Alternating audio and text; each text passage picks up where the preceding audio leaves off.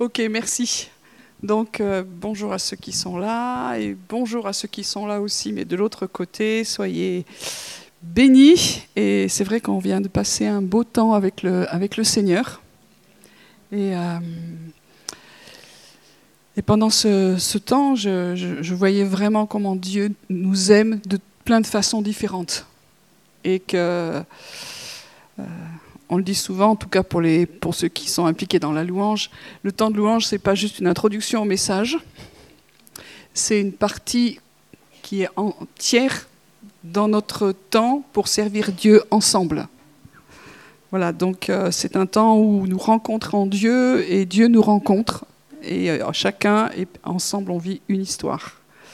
Voilà, donc euh, je crois que Dieu nous cherche aussi pendant ces vacances. On peut en profiter pour si vos programmes sont moins remplis, pour euh, des fois dire qu'est-ce qu'on pourrait faire.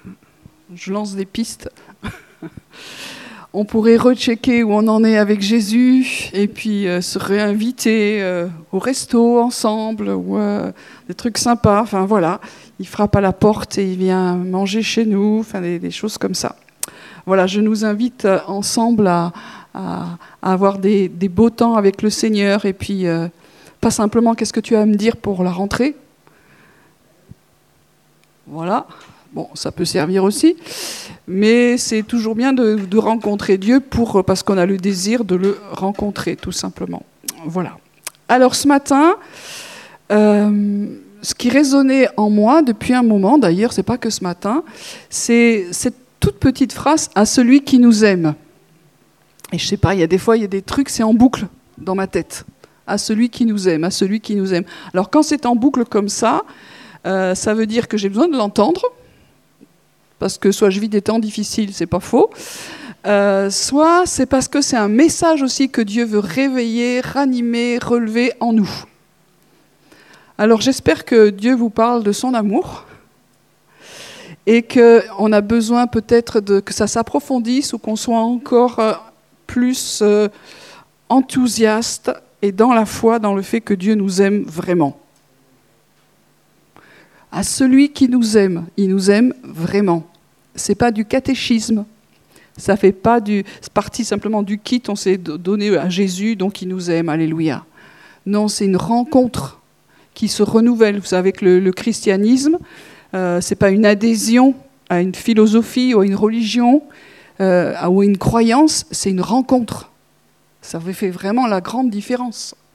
Et c'est une rencontre amoureuse à un moment donné. Ouais, j'ai peur d'aller en enfer, alors je donne ma vie. Ça ne marche pas, ça. Voilà, enfin c'était avant. Donc aujourd'hui, nous sommes touchés et convaincus parce que Dieu nous aime. Ça a bouleversé notre vie, ça a changé notre vie, alors nous redisons à celui qui nous aime. Alors évidemment, ce, texte, euh, ben, je suis allée le, reprendre dans son contexte. C'est quand même bien quand on veut dire deux, trois trucs. Hein.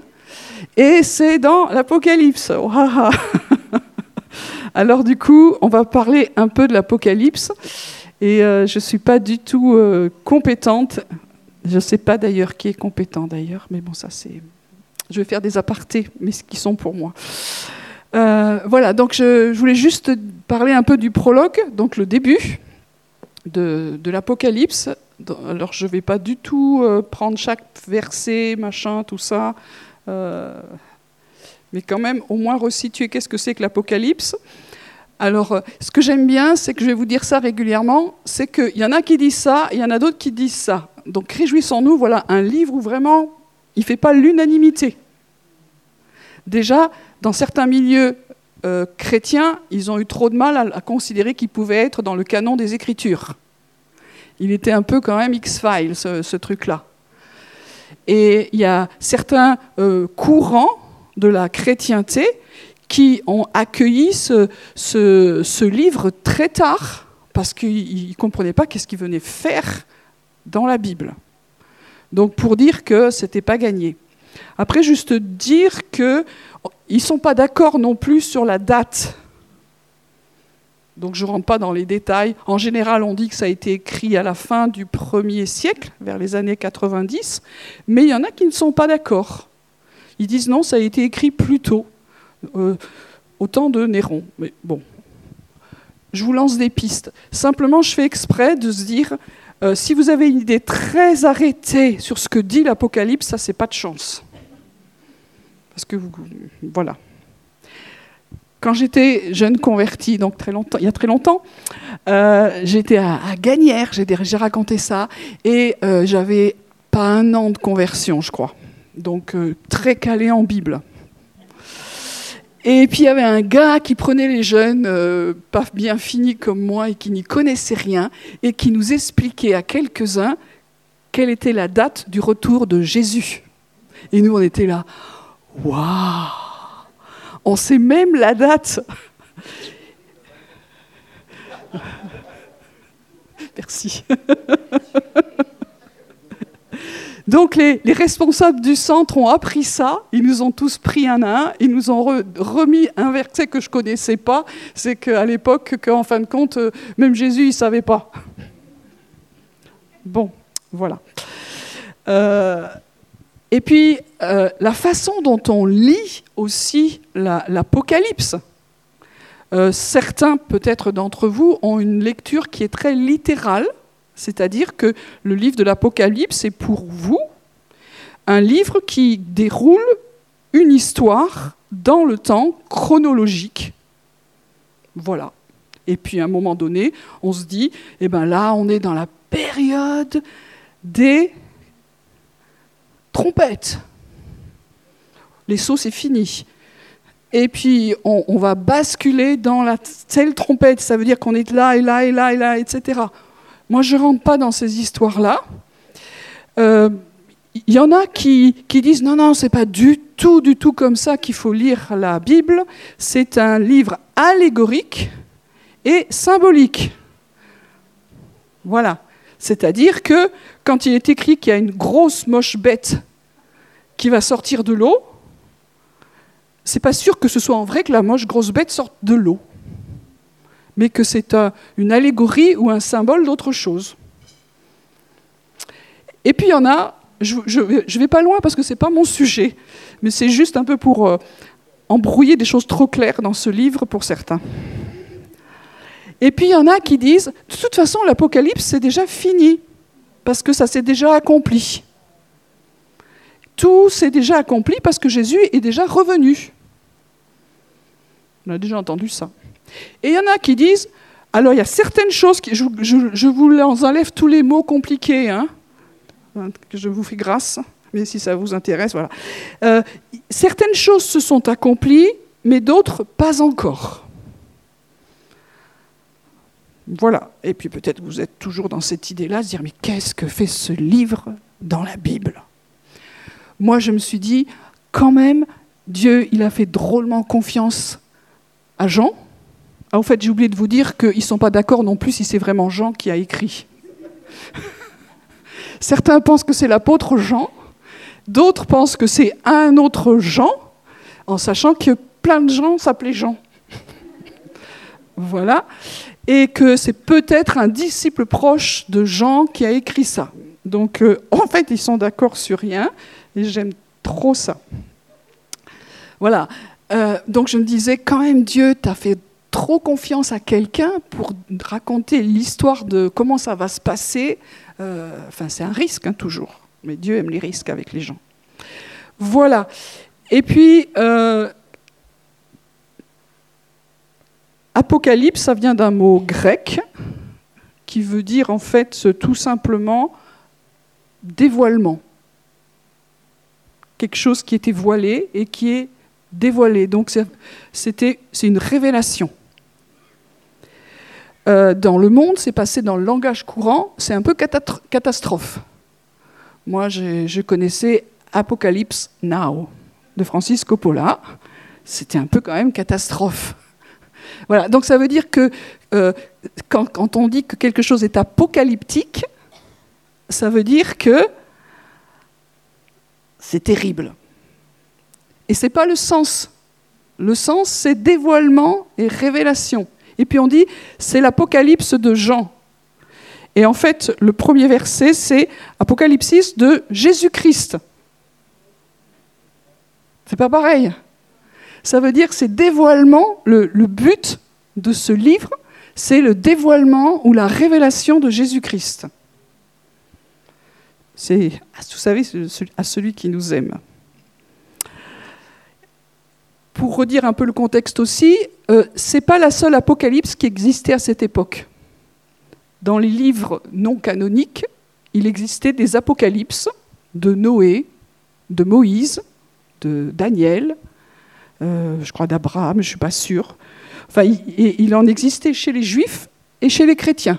Donc c'était euh, une sorte de littérature, un style littéraire qui était fréquent et qui était différent du style prophétique. C'était une, autre forme plutôt allégorique et plutôt symbolique de quelque chose que Dieu voulait dire. Voilà, donc euh, je ne vais pas creuser plus loin, mais euh, en tout cas, ma, compréhension des choses, je ne vous dirai pas dans quel camp je suis, mais euh, j'ai toujours été très euh, choquée quand j'étais jeune et que je regardais les adultes et que je regardais les pasteurs et les enseignants, comment ils se pourrissaient, ils s'engueulaient à ce sujet. Je sais, j'étais à Jeunesse en mission, je ne sais plus quel, quel, truc comme formation, et il y avait à un moment donné une rencontre avec des leaders, des vieux quoi. Et ça, avait l'air de s'engueuler. Waouh Je dis, c'est quoi? Il, il, devait parler de l'apocalypse et des temps de la fin et du millénium et du pré-machin et du A-machin et du truc. Et c'est des sujets qui, qui, suscitent tout à coup, je ne sais pas quoi, à l'intérieur de nous, une montée euh, d'adrénaline et qui fait qu'on ne peut pas rester dans l'amour et paisible, qu'on est obligé de s'engueuler. Et ce n'est pas le but, de, je pense, de, ce livre-là, enfin il me semble. Hein. C'est une révélation, un dévoilement de Jésus-Christ. Alors, euh, pourquoi il nous a donné ce livre? Donc il y en a qui passent toute leur vie à sonder ce livre pour comprendre les temps. Et ça, va, si c'est leur vocation, moi je ne vais pas critiquer ça, mais je pense que c'est très dommage de, de passer son temps simplement à comprendre les temps ou quand ça va se faire, plutôt qu'au travers de ce livre et de des temps qui vont se passer et des déroulements, de comprendre la révélation que Jésus veut donner au travers de ces temps. Et pour moi, ça c'est la clé de, de ce livre-là. Euh, c'est pas de savoir si c'est chronologique ou pas chronologique, mais que ce livre, a été écrit pour avoir un dévoilement du Messie et une relecture des événements au travers de cette révélation. Donc je, crois que c'est important de pouvoir lire l'Apocalypse aussi au travers de, de, ce fil rouge et de ce filtre. Qu'est-ce que j'apprends de Jésus? Comment Jésus me parle? Qu'est-ce que je, je, rencontre de Jésus dans les choses qui ont l'air faciles, dans les choses compliquées, etc. Ok? Enfin, en tout cas, moi, c'est ma compréhension. Et ce livre n'a pas été écrit pour que nous nous battions les uns contre les autres, mais pour que nous, dans ces temps qui sont sûrement compliqués, euh, ah oui, j'ai oublié de dire que certains euh, pensent que c'est des, des, événements qui sont extérieurs à nous et qui touchent le monde, et d'autres pensent que c'est une allégorie des choses qui se passent à l'intérieur de nous. J'ai plein de trucs comme ça, mais simplement pour décloisonner, qu'est-ce que ça peut être l'Apocalypse? Moi, j'ai souvent dit que c'était un livre compliqué mais qu'il y avait une chose qui était très simple dans ce livre. Pour moi, ça a été dès le début un livre pour les adorateurs. Il y a plein de conseils, plein de choses précieuses, plein de révélations concernant l'adoration. Et ça, il n'y a pas besoin d'avoir euh, fait Polytechnique ou d'avoir fait un, collège biblique euh, spécial euh, Apocalypse. Donc c'est vraiment un livre que vous pouvez relire et qui nous pousse à avoir les cieux ouverts, à comprendre ce que c'est que l'adoration et la relation avec Dieu dans les temps faciles, glorieux, quand on est transporté dans les cieux, et aussi dans les profondeurs de difficultés que nous pouvons rencontrer. Ce livre aussi nous parle d'Israël. Donc euh, ça nous dit quand même que ne pas penser qu'Israël est encore là euh, avec les temps de la fin, c'est compliqué. Je, passe les détails aussi. Et puis un truc qui est fascinant dans ce livre, c'est euh, nous on est fascinés par le chiffre 666. Ah, ils ne sont pas d'accord non plus, hein, parce que ça pourrait être 666 ou 616, selon les traductions que vous prenez. Donc il y a plein de trucs passionnants qui sont sortis sur le 666 ou le 616. Mais c'est pas de ça dont je veux vous parler non plus. En fait, ce livre, il est fasciné par le chiffre 7. Alors là, il y a waouh, il y en a, il y en a plein. Et euh, ça rejoignait pour moi un petit peu euh, ce que je vous ai partagé il y a quelque temps sur les, noces de Cana, le, jour 7, et que c'est vraiment euh, quelque chose qui prépare ce, qui va être complet, ce qui arrive. Et l'Apocalypse, en fin de compte, prépare aussi les temps de, de, la fin où ce qui doit être parfait doit venir. Alors, euh, le, chiffre 7, ça s'appelle les septénaires. Et dedans, il y a sept chandeliers d'or. Vous avez remarqué Ou sept torches. Il y a sept églises et ça marche avec sept anges ou sept messagers. Il y a sept esprits cette torche, mais aussi, avec ces sept esprits, on voit qu'il y a sept cornes et sept yeux sur l'agneau. Ça parle de la même chose. Donc quand on parle du Saint-Esprit, ça parle de, des yeux sur l'agneau, des cornes, des torches. Il y a sept sceaux. Ah, ceux-là, on les connaît. Hein, on, en, on, en, a entendu. Est-ce qu'on est encore dans le temps des sceaux? S-C-E-A-U-X. Le rater. Et puis, il y a les sept trompettes. Évidemment, il faut des gens pour sonner les trompettes. Donc, il y a sept anges, voilà. Et puis, il y a sept tonnerres. Il y en a qui ont donné leur, leur nom de ministère, ce sont les sept tonnerres. Et ceux-là, on ne sait pas ce qu'ils sont dit parce que c'est scellé. Et puis, il y a euh, sept anges, sept fléaux avec les sept coupes. Il y en a qui ont compté, il y a sept visions dans l'Apocalypse. Et puis du côté obscur, il y a sept têtes chez Babylone, avec sept collines et sept rois. Et enfin, il y a sept béatitudes. Ça fait beaucoup de sept, non? Peut-être qu'il y a un message.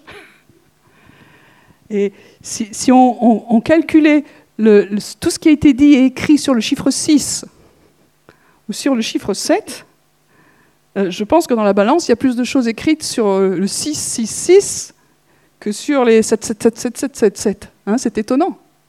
Ça veut dire de nouveau quelque chose. C'est que Dieu, au travers de tout ce livre, il nous, il nous met des, points de repère. de 7 et chiffre de Dieu.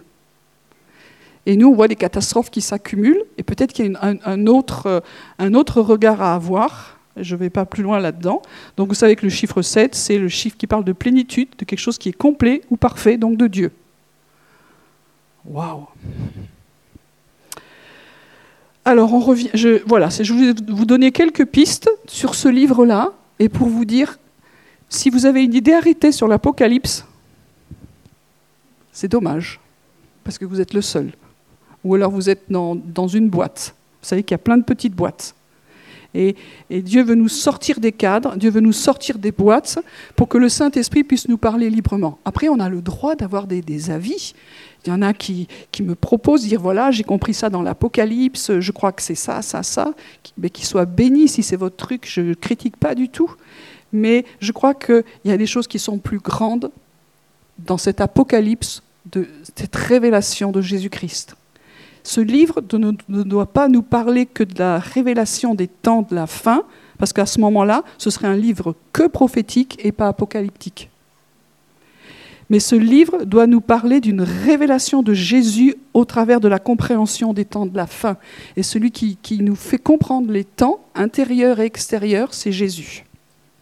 Alors, euh, je ne prends pas tous les, passages qu'il y a dans, Apocalypse 1, mais je vais juste à ce dont je vous parlais. C'est au chapitre 1, verset 5-6. Euh, euh, c'est des salutations aux sept églises. Donc pour ceux qui sont littéraux, ça c'est dommage, ça veut dire que c'est foutu. Que la grâce et la paix vous soient données de la part de celui qui est, qui était, qui vient, ou qui sera, de la part des sept esprits qui sont devant son trône. Là aussi, dans nos milieux, on n'a pas trop l'habitude de dire qu'il y a sept esprits. Alors il y a plein de théories là-dessus. C'est pas le Saint-Esprit, c'est des êtres spirituels. Ok. Mais quand même, tout à coup, ils se sont transformés en yeux et, euh, et en cornes sur l'agneau. Waouh Pourquoi pas Donc les sept esprits qui sont devant le trône, de la part de Jésus-Christ, le témoin fidèle, le premier-né d'entre les morts et le souverain des rois de la terre. Tout ça, il y a un message à faire pour chaque truc. Donc je, je passe. À celui qui nous aime, qui nous a délivrés de nos péchés par son sang, et qui a fait de nous un royaume des sacrificateurs pour Dieu son Père, a lui la gloire et le pouvoir au siècle des siècles. Amen. Donc Jean va poser ce livre et cette révélation dans, dans cette réalité-là. Celui qui donne ces, révélations, celui qui dit que ça va bien aller quand même, mais il va y avoir des temps difficiles, euh, c'est quelqu'un qui nous aime pas quelqu'un qui veut nous faire du mal, pas quelqu'un qui veut faire souffrir l'humanité. Et il faut replacer cela. Et euh, je, crois que si on n'est pas bien fondé dans l'amour, dans les temps difficiles, on n'arrive pas à le vivre correctement. Ça, c'est vrai pour notre vie quotidienne, quand il nous arrive des choses difficiles, pour notre entourage, pour ce qui se passe dans le monde. Euh, c'est très difficile si on, ne regarde que les événements et qu'on n'est pas euh, en, unité, en union, en communion avec celui qui est amour, on a une lecture faussée de tous les événements. Et on se dit quand même, euh, Dieu, je, ne te comprends pas, ou tu pas, pas à l'œuvre, ou on sait pas toi, ou c'est qu'est-ce qui se passe. Alors on a chacun des théories pour essayer de réconcilier tout ça. Ce que Jean propose, c'est pas avoir des, théories pour réconcilier, c'est de, de connaître davantage la révélation de Jésus. Et ce qui est intéressant, c'est que Jésus, il l'a connu d'une certaine façon. Et puis quand Jésus va commencer à lui parler à, Patmos, il est ravi en esprit, on voit ça au chapitre 1, verset 10, et puis il entend une voix, et euh, il se retourne pour voir qui parle, et, euh, et puis là, tout à coup, il a une vision de Jésus qu'il n'a jamais eue sur terre. Il découvre Jésus d'une nouvelle façon. Et la façon dont il va découvrir Jésus va l'aider aussi à comprendre les temps. Donc ça veut dire que Jésus est le même, il ne change pas, mais la façon dont nous le connaissons peut évoluer. Nous le connaissons, nous connaissons en partie, dit 1 Corinthiens 13. Nous connaissons en partie. Et au fur et à mesure que nous avançons dans notre vie avec Jésus, nous allons connaître Jésus de mieux en mieux ou de gloire en gloire. Et c'est ce que Jean vit quand même. Il a vécu deux, trois trucs pas trop mal. Voilà. Donc, quand je suis confronté aux choses difficiles, et c'est ce que l'Apocalypse nous confronte, euh, comment je passe le test? Est-ce que vous êtes confronté à des choses difficiles? Oui, tout le monde. Enfin, si vous avez raté ça, euh, waouh On est confronté tous à des choses difficiles, des fois plus que d'autres. Mais quand on lit l'Apocalypse, on se dit, bon là, vraiment, c'est des trucs très difficiles. Est-ce que nous passons le test de à celui qui nous aime? Et très souvent, le, test majeur de nos vies dans les temps de, vallée sombre, de vallée de l'ombre de la mort, de la mort tout court, c'était le test des martyrs. Ce n'est pas parce que je fais partie d'une secte ou j'ai partie d'un mouvement et que je ne veux pas paraître minable, c'est parce que je l'aime, alors je donne ma vie. Ça, c'est le test ultime. Mais nous, dans notre quotidien, dans notre vie de tous les jours, le Saint-Esprit vient nous aider à passer ces tests au quotidien et dans les temps un peu plus compliqués. Je ne vais pas euh, sombrer dans le désespoir parce que je suis avec quelqu'un et je sais qu'il m'aime. Et même si je ne comprends pas. Je vous ai déjà raconté ça à plusieurs reprises, quand dans les chemins que je fais avec Dieu, à un moment donné, quand j'ai été confronté à la réalité de l'enfer, pour moi, c'était compliqué. Pour, certains chrétiens, je sais que c'est pas difficile l'enfer, c'est normal. Tu n'as pas été bien, pouf, tu crames. C'est contractuel. Non, mais c'est vrai, il y a plein de milieux, ça ne pose pas de questions. Moi, l'enfer euh, est quelque chose de très difficile pour moi. Après, on n'est pas, on n'est pas égaux. Euh, et donc, pour quelqu'un qui est une adoratrice, qui, vit quelque chose qui est au niveau en tant que fiancé, avec une relation qui est, intime avec Jésus, euh, il me place l'enfer entre nous deux.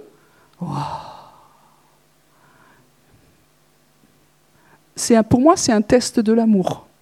De dire, est-ce que j'ai encore envie d'être si proche de quelqu'un que je ne comprends pas? Qu'est-ce que c'est que l'enfer? Je ne comprends pas. Comme j'ai déjà dit, je n'arrive pas à comprendre l'enfer comme le club med des démons.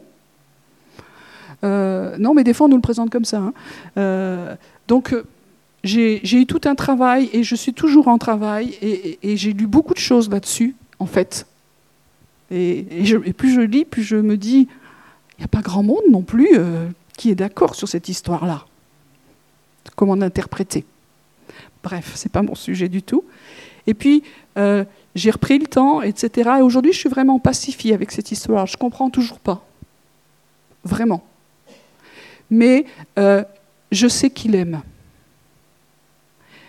Dieu, à un moment donné, m'a dit, je, veux te montrer plus, et je n'ai pas voulu faire ce qu'il me demandait, parce que ça c'était trop difficile au point où j'en étais à ce moment-là de ma guérison, je pense. Et, euh, mais c'est pas grave, euh, je sais que si je comprends pas, je l'aime quand même. Et, et l'Apocalypse dit ça. On ne comprend pas, on ne comprend pas tout, mais c'est pour moi un test de se dire, je sais que tu es juste et je sais que tu es bon, et au-delà de ce que je ne comprends pas, que je ne peux même pas accepter, qui peuvent m'offenser, qui je suis absolument pas d'accord, etc. Enfin, peut-être vous êtes tous d'accord sur tout ce qu'il y a dans la Bible, rien ne vous offense. Peut-être que je ne parle qu'à moi-même. Mais euh, dans ce test-là, je veux grandir dans le test de l'amour. Si vous vivez des choses douloureuses dans vos vies, il faut grandir dans le test de l'amour. C'est vraiment le fil, pour moi, de lecture des temps de la fin et de, l'Apocalypse. Donc ça veut dire que dans ces cas-là, moi je m'incline, je me repens de ma présomption de tout comprendre. C'est très fatigant dans, nos milieux de se dire que nous avons compris quelque chose. On a saisi à un moment donné, on a des bases que la Bible nous donne, mais après ces bases, on a nos interprétations qui sont derrière. Et euh, pour moi, je me contemple, je, me contemple, je contemple Dieu et, j'adore. Et puis je ne vais pas contester, je ne vais pas rationaliser tout ce qui me dépasse. Et euh, je, je sais que Dieu voit tellement plus grand que ce que moi je vois. Souvent, quand il se passe quelque chose, moi je dirais à Dieu, non mais moi j'aurais fait ça. Là j'aurais fait telle chose. Et puis quand vous laissez l'histoire se dérouler, et que vous voyez comment l'histoire se finit, vous dites heureusement qu'il l'a fait lui, parce que ma bonne idée, elle était très mauvaise, quoi. Sur le moment, c'était une très bonne idée, mais à la fin, c'était ce que je ne comprenais pas qui était la bonne idée. Donc, euh, on n'est pas Dieu, quoi, c'est ça. Nous saisissons un instant dans le temporel, alors que le Dieu est éternel et il est, il est le créateur et il est le plan. Donc ça nous donne des perspectives qui sont très, très, très différentes.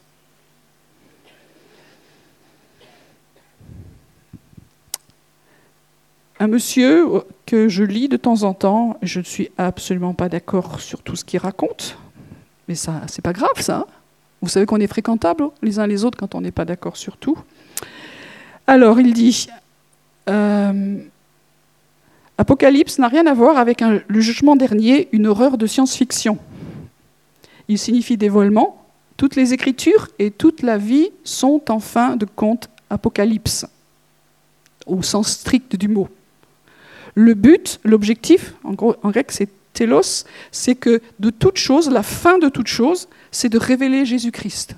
Le but ultime de tout ce qui se passe, c'est toujours révéler Jésus. Donc dans tout ce que nous vivons, et c'est ça que l'Apocalypse nous dit, en fin de compte, le but de ce que tu vis, de ce que tu comprends pas, c'est révéler Jésus en toi et autour de toi. C'est ça le test. Et ça se fait au travers de l'amour.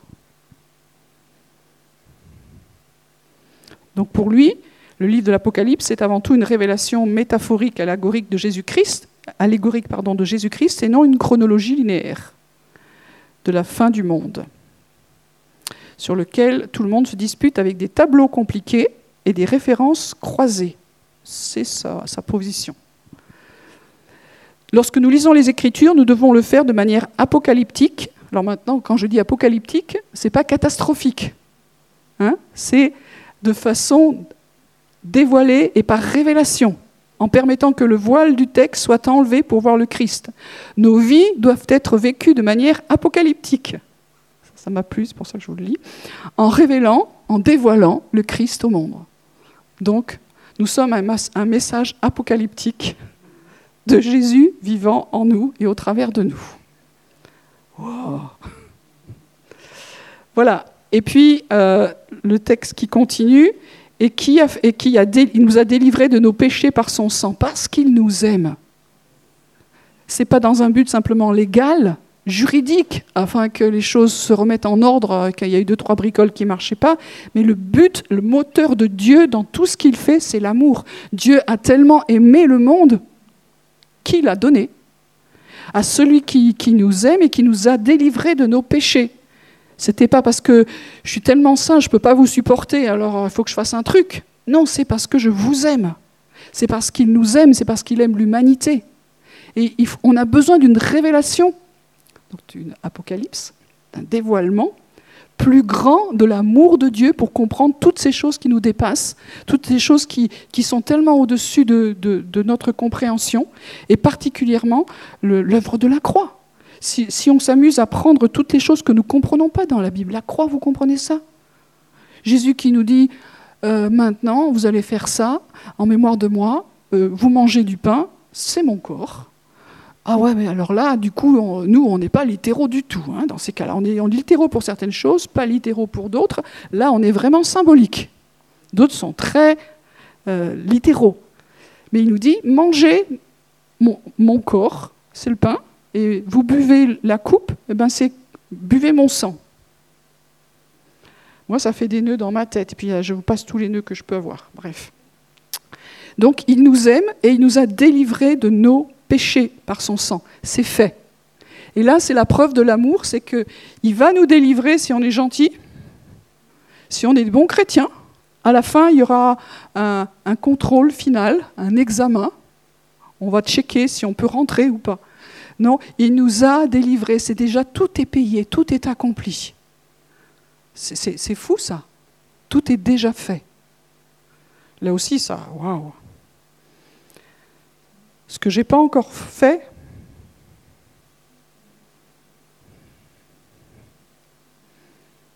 ce qui n'est pas encore été fait, est déjà payé. C'est vrai?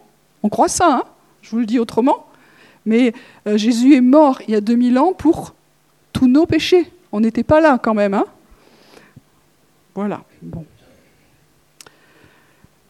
Est-ce qu'on comprend ça? Et puis, euh, on continue le texte. Et qui a fait de nous et Jean va souvent dire ça. Il a fait de nous, il nous a donné le pouvoir de devenir enfants de Dieu. Il a fait de nous des enfants de lumière. Et je passe ce qu'il a fait de nous. Mais là, il a fait de nous un royaume des sacrificateurs pour Dieu, son Père. Alors je vous l'ai déjà dit, dans le grec on pourrait traduire, il a fait de nous une race élue, royale. Et c'est vraiment le verset euh, repris qui est dans Exode 19, verset 4, et qui parle d'Israël. Israël, c'est une race élue et que Dieu met à part pour faire un royaume des rois, de sacrificateurs. Et, et aujourd'hui, Jean dit, vous aussi, avec Israël, vous recevez le même mandat. Vous êtes aussi maintenant euh, un peuple élu, mis à part, un peuple royal exerçant le sacerdoce. Et on n'aura pas le temps de le voir sûrement, mais à la fin de l'Apocalypse, on voit qu'il y a un royaume des rois qui servent et qui sont sacrificateurs en même temps, dans ce qu'on appelle, nous, le millénium, donc, nous, quand on parle dans cette communauté et dans tout ce que vous pouvez suivre, nous sommes des sacrificateurs, ça fait vraiment partie du plan de Dieu, même pour après. Même quand il y aura des nouveaux cieux, des nouvelles terres, ça continuera. C'est mystérieux, ça aussi. Adam et Ève avaient cette vocation-là dans, le, dans le, euh, le jardin d'Éden. Et puis du coup, je vois que, je me dis, dans cet Apocalypse, quand même, Dieu parle de, son amour, de tout ce qu'il a fait. Et puis, il commence à parler aux sept églises, et puis, euh, qu'est-ce qu'il fait? Il les engueule? Non, la parole prophétique est là pour réveiller. Réveille-toi. Réveille-toi à l'amour, réveille-toi à la vérité. Tu t'es endormi, tu as ci, tu etc. Il y a des bonnes choses que tu fais, mais en même temps, il y a ça. Et je veux pas que ça, que ça reste dans ta vie, je veux que tu te réveilles. Et l'Apocalypse est un message de réveil, de retour à Dieu, de retour à son amour. Il est écrit que dans les derniers temps, l'amour du plus grand nombre se refroidira. Ce n'est pas une constatation en disant, ben voilà, on fera ce qu'on pourra. Non, ça veut dire que nous avons une chance en tant qu'Église, euh, l'Ecclésia, de justement se réveiller à l'amour et, être un contre-feu et, manifester l'amour de Dieu. C'est notre vocation, c'est ce que Dieu cherche aujourd'hui. Alors ce livre est saupoudré de ce septénaire, de ces sept, euh, qui sont liés au fait d'être heureux. Alors, avec tout ce qui se passe, euh, il y en a qui vont être détruits, il va y avoir des famines, il va y avoir du feu, il va y avoir la grosse bête, il va y avoir le machin moche, etc. Et au milieu de tout ça, il y a heureux, heureux, heureux, heureux, heureux cette fois. Donc je me suis amusée à regarder. Heureux celui qui lit et ceux qui entendent les paroles de la prophétie, qui gardent les choses qui sont écrites, car le temps est proche. Apocalypse 1, verset 3, c'était juste avant. Donc quand on lit l'Apocalypse, on se dit, heureux celui qui lit, qui entend les paroles de la prophétie. Comprenez bien qu'il y a quelque chose d'autre et que ce n'est pas juste une chronologie de catastrophe qui annonce le retour de Jésus. C'est autre chose qui est là. Et donc, en tout cas, Dieu nous dit de les lire et de l'entendre. Et vous savez qu'en grec ou en hébreu, le mot quand il y a écrit écoute, ça veut dire aussi comprend et obéit. Ce n'est pas juste une information, c'est quelque chose de plus. Bonjour la famille Lucenay.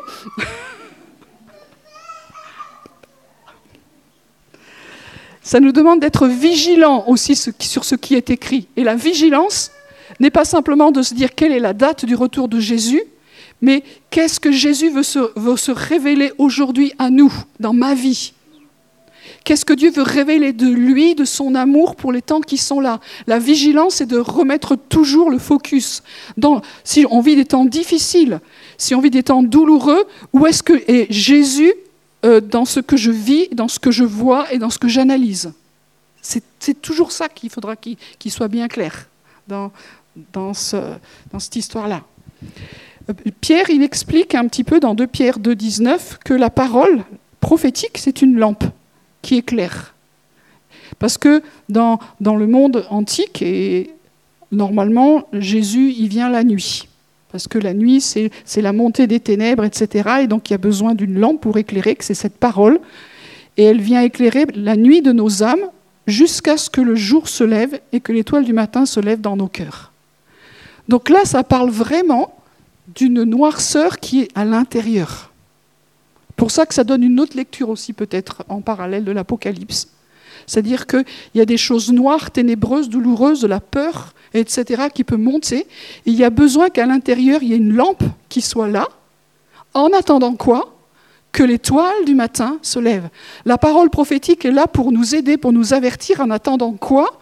Que la présence de Jésus se lève et se révèle et se manifeste en nous de plus en plus réellement. Et là, paf, lecture allégorique ou apocalyptique, Jésus se présente à ce moment-là à l'intérieur de nous pour nous éclairer, lui qui est la lumière du monde, il se présente comme l'étoile du matin. L'étoile du matin est une révélation incroyable de Jésus, que nous connaissons très peu. Mais c'est le signe du nouveau jour qui se lève et que c'est la fin de la nuit. C'est le signe de l'espérance dans nos nuits. Quand nous sommes dans cette douleur, dans ces temps où il n'y a plus rien qui fonctionne, il faut que l'étoile du matin se lève dans nos cœurs. Et c'est Jésus. Et puis peut-être d'autres choses. Et quand nous pratiquons cette présence de Dieu par l'Esprit, Christ se forme en nous. C'est Galates 4, verset 19. On a reçu la parole, c'est une semence, et dans la communion et dans l'amour, cette, semence, cette parole devient de plus en plus présence, et c'est Christ en nous qui se forme. Et c'est Christ en nous, cette espérance de la gloire. Et l'espérance, c'est pas ça viendra un jour, c'est déjà là. C'est déjà, on a cet accès dans la présence de Dieu, cette encre qui est de l'autre côté du voile. Donc, nous croyons que Jésus revient bientôt. Mais vous savez que chaque génération l'a cru.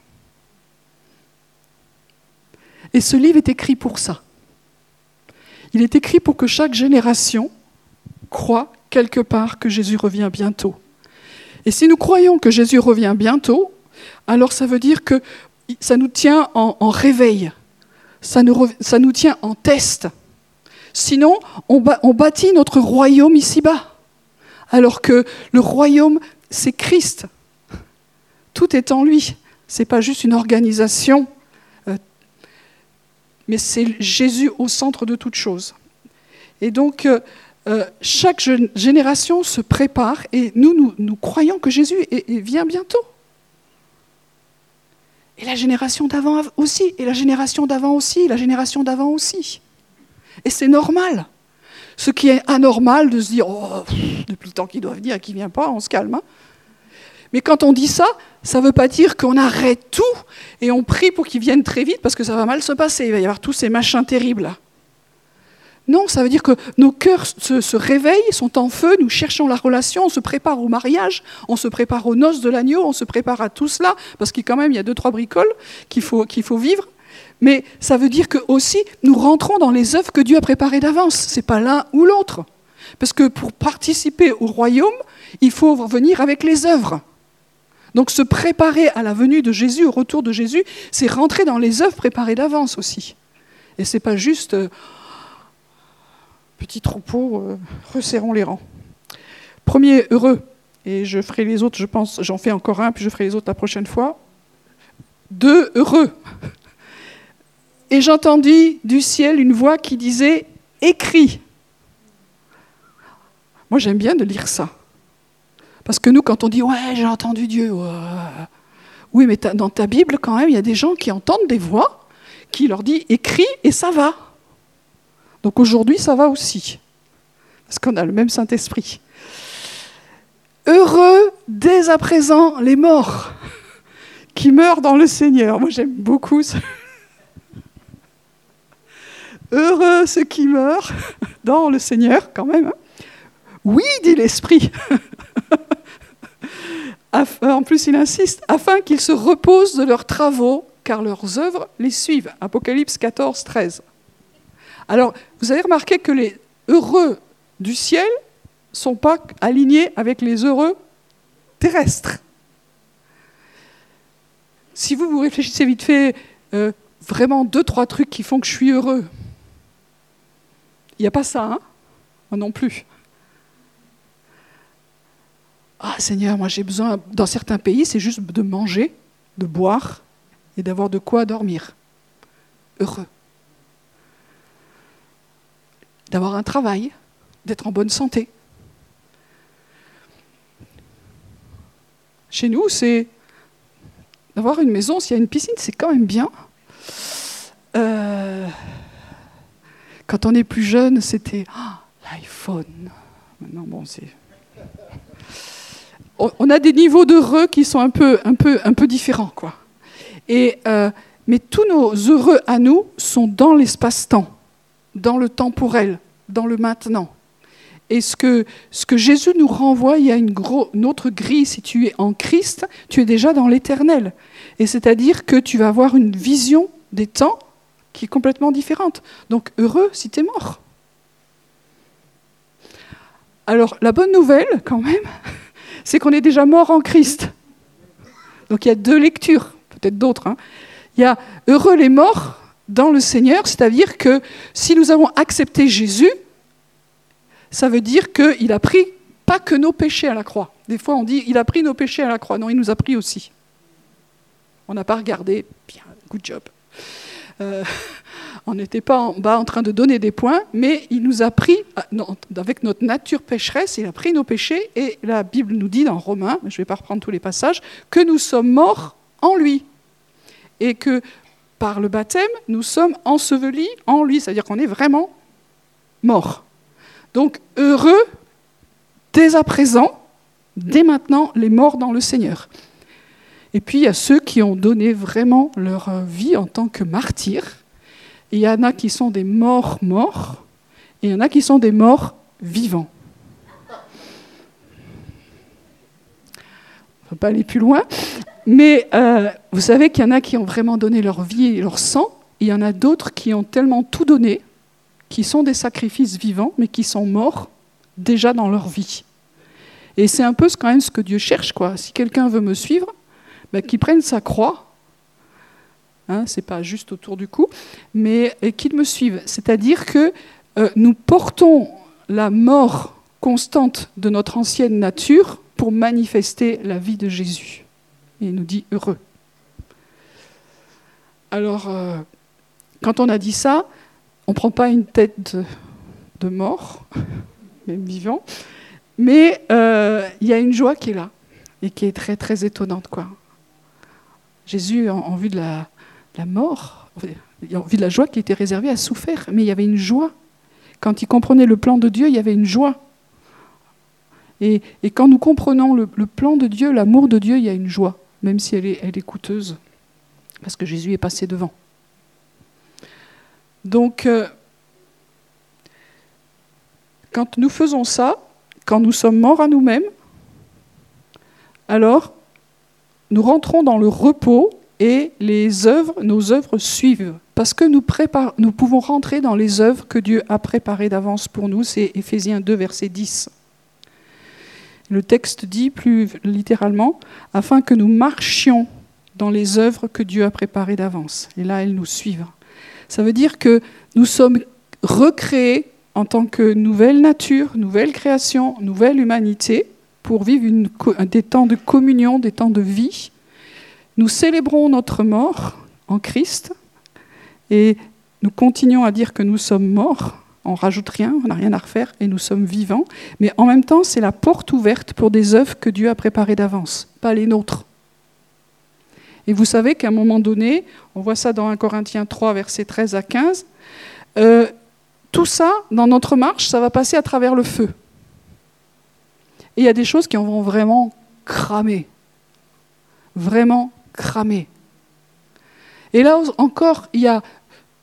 C'est, pas juste un truc terrible, c'est aussi l'amour de Dieu qui vient brûler ce qui n'est pas de lui afin que subsiste que ce qui est de lui. Alors heureux. En tout cas, c'est, la version officielle de l'Apocalypse. Heureux. Même s'il y a une fournaise qui doit révéler les œuvres de Dieu. Et c'est un repos de pouvoir pratiquer les œuvres de Dieu. Jésus nous l'explique dans Jean 5, versets 17 et 19 et 20. Jésus dit, et on l'a souvent dit ici, Jésus ne faisait rien avant d'avoir regardé ce que le Père faisait. Et, Jésus a dit un truc étonnant, euh, à présent mon Père travaille et moi aussi je travaille. Il leur explique ça juste un jour de Shabbat. Et vous savez qu'on est dans le septième jour où Dieu se repose de ses œuvres et puis tout à coup il travaille. Donc ce n'est pas mon sujet non plus. Mais il y a un repos qui est lié au travail, un travail qui est lié au repos. Et pour nous, le repos, c'est de pouvoir voir ce que le Père fait ou ce que Jésus fait par le Saint-Esprit et de rentrer dans ce qu'il nous montre, et c'est ça le repos. Et, nous apprenons comme ça à rentrer dans les œuvres de Dieu. C'est pour ça que je dis souvent, quand moi j'ai des bonnes idées, en général Dieu me dit, ok, c'était tes idées, et ce n'était pas forcément les miennes, ça veut dire que ça ne va pas aboutir sur les œuvres de Dieu, mais sur les miennes. Des fois, quand j'ai l'âge pour me regarder derrière moi et de dire qu'est-ce que j'ai fait qui est vraiment de Dieu et pas de Dieu, ben, ça fait flipper. Je dis, si, un coup de, de lance-flamme là, qu'est-ce qui reste? Voilà, donc c'est ça, c'est mes questions existentielles, mais ça ne change pas mon amour profond pour Dieu et ma, paix quand même, même si je dis quand. Bref. voilà, donc c'est euh, le, fait d'apprendre à, rentrer dans le repos et dans la mort pour pouvoir connaître la vie. et pouvoir, pouvoir rentrer dans les œuvres de Dieu. Donc ça veut dire que dans ce heureux, ceux qui sont morts et qui meurent, et qui se reposent de leurs travaux parce que les œuvres les suivent, c'est-à-dire qu'ils ont fait des choses, c'est une bonne nouvelle. Et, chaque fois, nous aurons dans, la lecture de l'Apocalypse et dans, tout ce que Dieu dit heureux, euh, on peut prendre les béatitudes aussi, des fois on se dit heureux, euh, c'est toi qui le dis là. Mais est-ce que c'est Jésus en moi qui m'explique ou est-ce que je suis extérieur à la présence de Dieu et je vais juger les choses simplement au niveau du temps, au niveau de, des choses terrestres et, mon filtre et ma compréhension des choses à ce moment-là n'est pas exacte. Et donc il faut remettre de l'ordre en nous, Jésus. Tout pointe Jésus. Si je, si je suis déphasé, si je ne comprends pas les choses qui se passent, il faut que je remette Jésus à sa place. Si, si je vis quelque chose de douloureux et chacun en envie, il faut que je remette Jésus à sa place. Et que ce soit la parole faite chair, que ce soit cette étoile du matin qui se lève dans mon cœur et qui m'explique qu'est-ce qui se passe, qui m'explique et qui m'apprenne à marcher dans l'amour et de plus en plus dans l'amour. Parce que le test de l'Apocalypse, c'est cela. On va prier si ça va pour vous. Seigneur, on veut vraiment te, remercier pour euh, la patience que tu as envers nous, mais surtout la bonté et l'amour. Tout ce qui déclenche les choses au niveau de l'humanité, notre création, notre recréation, euh, le fait que tu es avec nous tous les jours, c'est ton amour. Le, prix incroyable de ton sang pour nous libérer de nos péchés, c'est ton amour. Et tellement de choses à dire. Te demande pardon, Seigneur, simplement pour toutes les fois où nous contestons ton amour, où nous ne le voyons plus, où nous l'avons oublié, toute la fois où nous sommes embarqués dans le temps, dans les choses de ce monde, et que nous ne sommes pas recentrés sur le fait que tu es celui qui nous aime, que nous pouvons dire à celui qui nous aime, je vais donner gloire. Je ne comprends pas tout, mais je m'incline et je me remets au bon endroit, toi au centre de ma vie, et je viens regarder au travers de tes yeux euh, ce qui est en train de se passer dans ma vie intérieure, dans mon entourage proche, dans ma communauté, dans notre ville, dans, dans ces nations. Seigneur, j'ai besoin de voir les choses au travers d'un autre prisme, qui est éternel, qui est ton amour éternel, qui ne voit pas simplement cette création, mais déjà la nouvelle création, les nouveaux cieux, la nouvelle terre, c'est la fin de l'Apocalypse. Merci pour cet amour incroyable, Seigneur, qui a tout préparé. Alors nous nous inclinons, nous abaissons nos pensées, nos hauteurs, nos raisonnements, notre orgueil qui sait tout, qui a tout compris. Pardon pour notre suffisance, Seigneur. On veut juste te dire, sois le centre de nos vies, sois notre regard, sois notre étoile du matin à l'intérieur, sois notre vie, soient nos œuvres préparées d'avance. Nous accueillons encore, Seigneur, la réalité de ta présence en nous. Dans ce temps d'été, viens, viens renouveler, viens renouveler la, la vie, et tu es la vie éternelle. La vie éternelle, c'est de te connaître, que nous puissions nous poser chaque jour pour goûter la vie, manger la vie, communier à la vie, être vivant que nous retrouvions la joie de la relation. Pas le il faut, je dois, mais la joie et la légèreté de la relation. Prenons juste un instant pour nous poser maintenant, qui sommes là, puis vous qui regardez, qui regarderez après. Posons-nous dans cette présence de Jésus qui est en nous, autour de nous, parmi nous.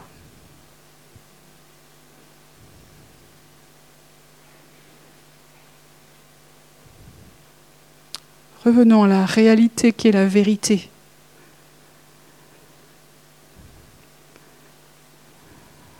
On veut vraiment ôter les images taillées de toi qui ne correspondent pas à toi.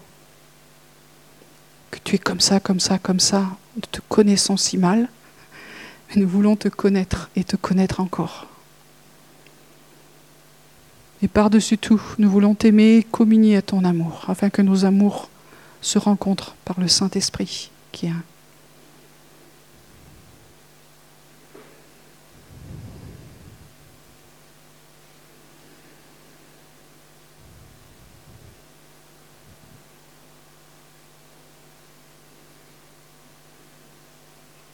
Des réalignements, des guérisons de choses que nous pensions que Dieu est en train de faire et qu'il va faire.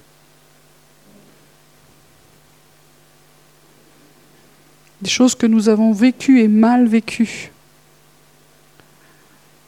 Peut-être que Jésus a envie de les revisiter avec nous avec un autre regard. Des pertes,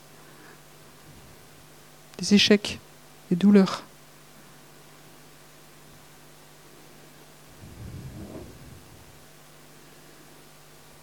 Et nous voulons vraiment dire dans ces temps que tu es celui qui nous aime. Alors nous te donnons la gloire comme nous l'avons fait dans ce temps de louange ce matin. Et nous ne voulons pas lasser de, de toucher, de goûter ton amour.